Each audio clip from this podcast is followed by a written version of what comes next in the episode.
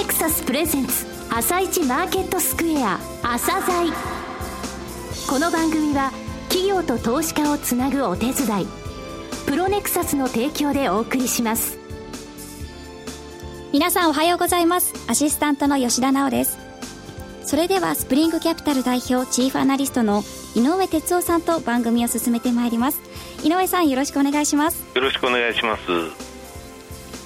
さて、3日のニューヨーク株式市場でダウ工業株30種平均は大幅続伸し、前の日に比べ305ドル36セント高の 17,666 ドル40セントで終了しています。また、ナスダック総合指数も続伸、51.049 ポイント高の 4,727.738 で終了しています。自動車メーカー各社が発表した1月の自動車販売台数が好調だったことや、ニューヨーク原油先物市場で WTI の基準物が急伸し、終値で1月5日以来の50ドル台を復帰、1バレル 53.05 ドルで引けたこともあり、シェブロンやエクソンモービルといった石油関連株が買われ、相場を押し上げましたね。そうですね、WTI 大きかったですよね、はい、WTI 実はこの3日間で 19% も上昇してるんですよね、はい、一昨日時点で、年初来でですね 7% ぐらいの、マイナスだったんですけれども、取り返すぞというような、形になってますね。原油については、下はもう限られてますよと、言いましたけれども、そういう動きだとは思いますね。はい、後半もよろしくお願いします。はい、続いては朝鮮今日の一社です。朝鮮今日の一社、本日は証券コード6333東証一部に上場されている帝国電機製作所さんにお越しいただきました。お話しいただきますのは代表取締役社長でいらっしゃいます宮地邦夫様です。本日はよろしくお願いします。よろしくお願いいたします。昨年上場15周年を迎えられた、兵庫県辰野市に本社のある、機械業に所属する企業さんですが、化学物質用のポンプで有名でございます。まずは簡単に遠隔についてお話しいただけますでしょうか。はい。私ども帝国電機は、1939年に、はい、鉄道保安装置および一般電気機械の製造販売を目的として創業し、今年で創業76年という歴史を刻むことになりました。当初は鉄道保安の装置からちょうど1945年が終戦の年でございますが、それ以降に不況が参りまして、その時に我々の技術人が不況を乗り切るために新しい製品を出そうというところで、はい、今非常にクローズアップされております電気自動車、我々は1947年にすでに開発して市場に投入したと、そういう非常に特徴のある会社でございます。はい、1947年に電気自動車を世に出されてるんですか。モーター屋でございますので、はい、モーター技術を主体としてこれを生かして自動車を作ったらどうだろうかというところで、電気自動車を作りまして、はい、当時の逓信省とかあるいは国鉄、はい、そういうところに、荷物の運搬用のトラックあるいは、タクシーとか、そういう乗用車等を作ったという歴史がございます。あ、そうなんですか。すいません。不勉強で、存じ上げませんでした。すいません。その後、1960年にヒット商品が出ますよね。はい。はい、それも先ほどの電気自動車が非常に売れて家計を呈した時がありましたけども、GHQ のいわゆるガソリン統制令が撤廃になりまして、はい、非常にガソリン自動車が出回りました。途端に、当時は効率が悪かったもんですから、電気自動車が売れなくなったと。で、それに対応するためにどうするかというところで、またモーターの技術を主体として、これをポンプにしたらどうだろうかというところから、キャンドモーターポンプと、はい、非常に特殊なポンプを1960年に開発して市場に投入してまいりました。以降、これが我々の主力製品ということになっております。はい、それから、我々もうポンプを市場に出しまして、60年をもう間もなく迎えるようになるんですけども、その間に、国内はもちろん我々としてはいち早く海外に展開をいたしまして、平成に入って間もなしに海外、まずアメリカを第一歩としてアメリカ、中国に工場を持ち、それから今では世界7カ国に拠点を設立して海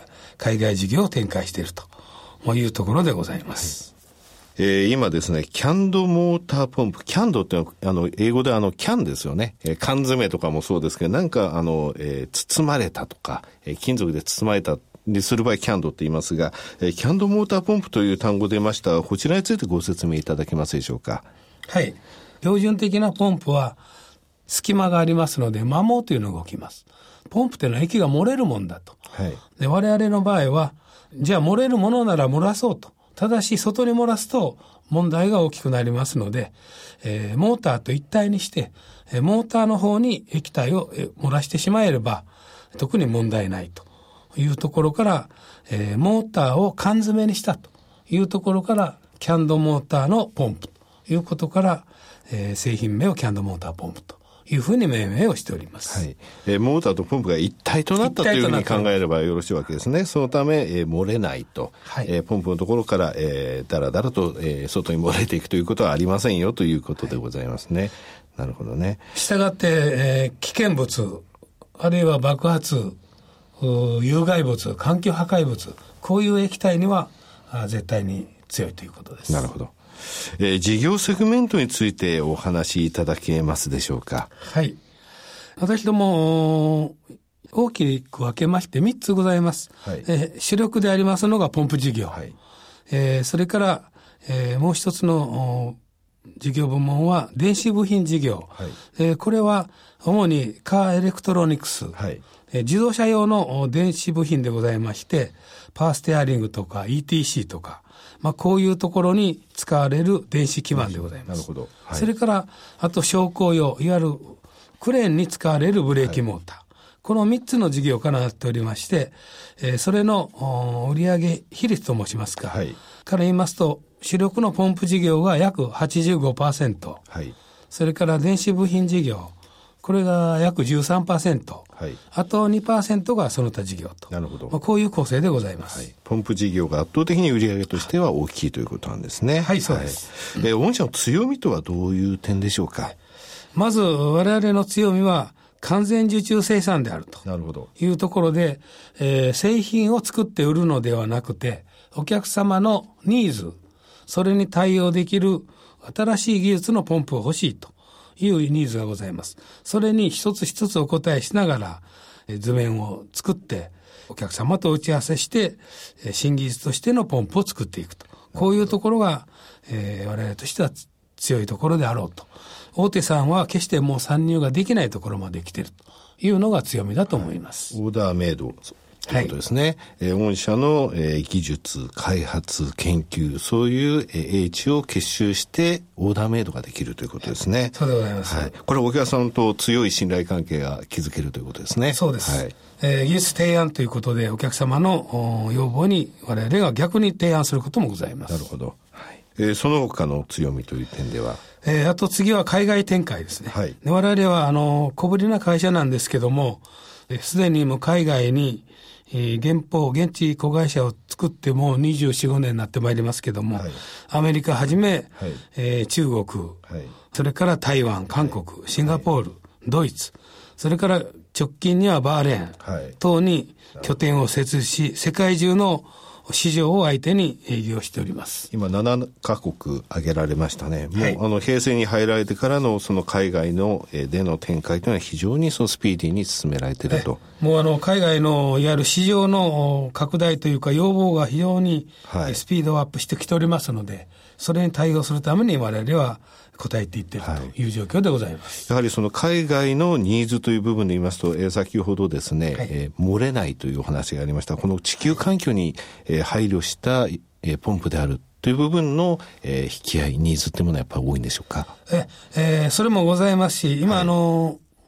特に今中国の大気汚染の問題、はい、これに対応するために脱硫装置という有用酸化物を出さないための原料を作るためのシステムのプロセスに使われるポンプ、こういうところが非常に強みになっております。それからアメリカはシェールガス関連のファインケミカル、こういうところに強みを今発揮しております、キャンドモーターポンプですが、国内で約6割、海外でも4割弱のシェアを占められているんですね。おかげさまで、はい、はい。業績のお話なんですが、御社3月決算なんですが、昨年11月にですね、今期の業績見込みの情報修正を行われましたが、こちらの背景についてお話しいただけますでしょうか。はい。これはもう皆様ご存知のように、日本国内の景気は長年低迷をしておりました。はい、それと、やはり石油化学業界も低迷を続いておりまして、なかなか国内では伸びきれない。はい、市場もある意味では飽和状態に入ってきているというところがございます。で、私どもは先ほど申し上げましたように、広く世界に展開をしておりました。これが今、実を結んでおりまして、はい、国内の伸び悩みは海外で中国、アメリカ、あるいは ASEAN 等が非常に好調でございますので、はい、それから、ここを中期的に見た場合には、市場がまだまだ拡大しておりますので、こういう好調な業績を上げることができているし、しばらくは続くだろうというふうに見ております。はい、海外の売上高比率というもの何パーセントぐらい、前期の、比率を見ますと、すでに 63.9% をもう占めております。はい、とりあえずの目標は 65% 以上を安定して取ろうというところで、そこに目標を持っておりますし、はい、海外の伸びが、予想よりどうも早いような気がしますので、これ65、願わくば70ぐらいまで持っていけるような業務シフトを敷きたいというふうに考えております。76年の歴史で、平成に入ってから海外展開ってことはちょうど25、つまり3分の1ですね、御社の歴史の。そしてその25年のうちに海外売上高比率が3分の2を占めることになったということですね。そのことがこの好調な業績に結びついたということですね。はい、そういうことが言えると思います。はいはい。最後になりましたが、リスナーに向けて一言お願いできますでしょうか。はい、私どもはもう常日頃からもう創業以来、規模の大きさは望まない。はいはい、あくまでもう強靭な財務体質、あるいは技術体質、こういうものを育て上げながら、大手様が手を出せない特殊な分野に、力点を置いて、お客様に求められる技術、これを先行して逆提案ができるような技術で生きていく会社を目指しております。で、その基本、原則は、社税にございます。みんなで良くなろうというのは私の社税ですけども、はい、お客様はもちろん、従業員、それから、投資家の皆様、あらゆるステークホルダーの皆様方に、共に良くなろうという信念のもとに、企業経営を続けて参っております。はい、株主の皆様には、我々のやる経営、姿勢といいますか、経営方針、これをよくご理解をいただきましたならば、非常に末長くお付き合いをいただける会社であるというふうに我々は自信を持っておりますので、何分にも末長くお付き合いのほどよろしくお願いいたします。宮地様、どうもありがとうございました。ありがとうございました。なお、今日の一社のロングインタビューは番組ホームページからお聞きいただけますが、さらに井上さんに帝国電機製作所についてお話しいただきます。はい、ですね、帝国、電機製作所さんですけれども、はい、先週朝鮮って星野リゾートリードさんだったんですが、はい、先々週は小池酸素さんだったんですね。はい、で、小池酸素さん、そして帝国電機さんとですね、世界のニッチな分野での、本当に世界トップの企業っていうのをご紹介しているんですね。で、こういう会社さんたちっていうのは PBR がですね、低くて市場の評価っていうのはまだまだ不十分だなというふうに思っております。こういう銘柄が、昨年11月以降ですね、NISA 口座の、買いニーズによってですね、随分株価上げましたけれども、帝国電機さんその後ですね、情報修正もして、で、今また株価はちょっとですね、難聴なところに来ております。昨日現在の PBR1.1 倍なんですね。ただこの会社は ROE8.3% ございますし、非常に財務体質もいいと。そして、ここの分野ですね、キャンドモーターのところでは国内6割、世界が4割弱、もう海外の売上比率は 65% というところですね。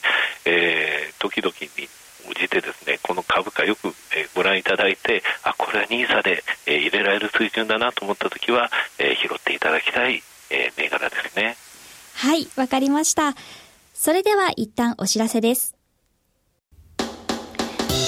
企業ディスクロージャー IR 実務支援の専門会社プロネクサス、上場企業のおよそ6割2200社をクライアントに持つ。これはアジア証券印刷の時代から信頼と実績を積み重ねてきたからこそ。さらにプロネクサスが目指すのは、企業と投資家をつなぎ日本の株式市場を活性化させることです。プロネクサス、私たちは個人投資家の皆さんを応援します。井上哲夫、今日のストラテジー。それでは井上さん、後半もよろしくお願いします。はい、よろしくお願いします。非常にですね、ジェットコースター相場なんて言われてますけど、ボラテリティ高いですよね。アメリカの方なんですけど、ダウがですね、前日の終値から 1% 以上、上下して引けたのがどれぐらいあるかと計算してみたんですけれどもね、今年に入って22営業日のうち12日がそうなんですよ。半分以上なんですね。はい、じゃあ去年どうだったかというと、252営業日のうち36日、つまり 14.3%、 これは7日に1日7営業日に1回あるようなことが今年についてはもう 55%、 半分以上の日で起きているってことなんですよね。はい、でこのやっぱり原因になっているのは、原油のところだと思います。このボラティリティは19から来てるのかっていう質問をよく受けるんですが、日本についてもボラティリティ高いんですけれども19からは来てません。19が何か重さや軽さを示していて、それの、影響で、ボラティリティが高まっているということはありません。先々週申し上げました、テクニカルをちょっと意識しましょうというふうに言いましたが、その際に、外資系5社のお話もいたしましたね。外資系5社の先物の金額ベースの残高は昨年11月28日に3兆円と過去最高の会長のレベルまでいったんですね。ただ12月5日日経平均 18,000 円に突っかかるところからもう売りの嵐で、年末には1兆円程度まで落ちていて、先々週ご紹介したように1月16日は5000億割れと、一番アベノミクス相場が始まってから少ない水準まで来てたんですね。はい、今9000億ぐらいなんですよ。ですのでちょうど中央って言いますかね、真ん中レベル、最低の改ざんについても同じで、19の方から何か方向性こっちにしたいというので、やってるということはなく、日ばかりリーダーが少しやると、その影響でその日の方向性が決まってしまうような感じになってますね。先々週申し上げた 3% の、日経平均の移動平均乖離、それを超えて 18,000 円突っかかってきたらそこから落ちますよ一旦というふうに申し上げましたが、はい、やっぱり、テクニカルの、日経平均の移動平均 3% ってのはちょっと意識して、相場を見ててください。毎日やらなくてもいいんです、はい、相場っていうのは前日参加せずにですね、はい、そういう、なんて言いますか、ボラティリティの時は、落ち着いて、行動してほしいですね。はい、井上さん、今日もありがとうございました。またよろしくお願いします。この後は東京市場の寄り付きです。朝鮮、この番組は企業と投資家をつなぐお手伝い、プロネクサスの提供でお送りしました。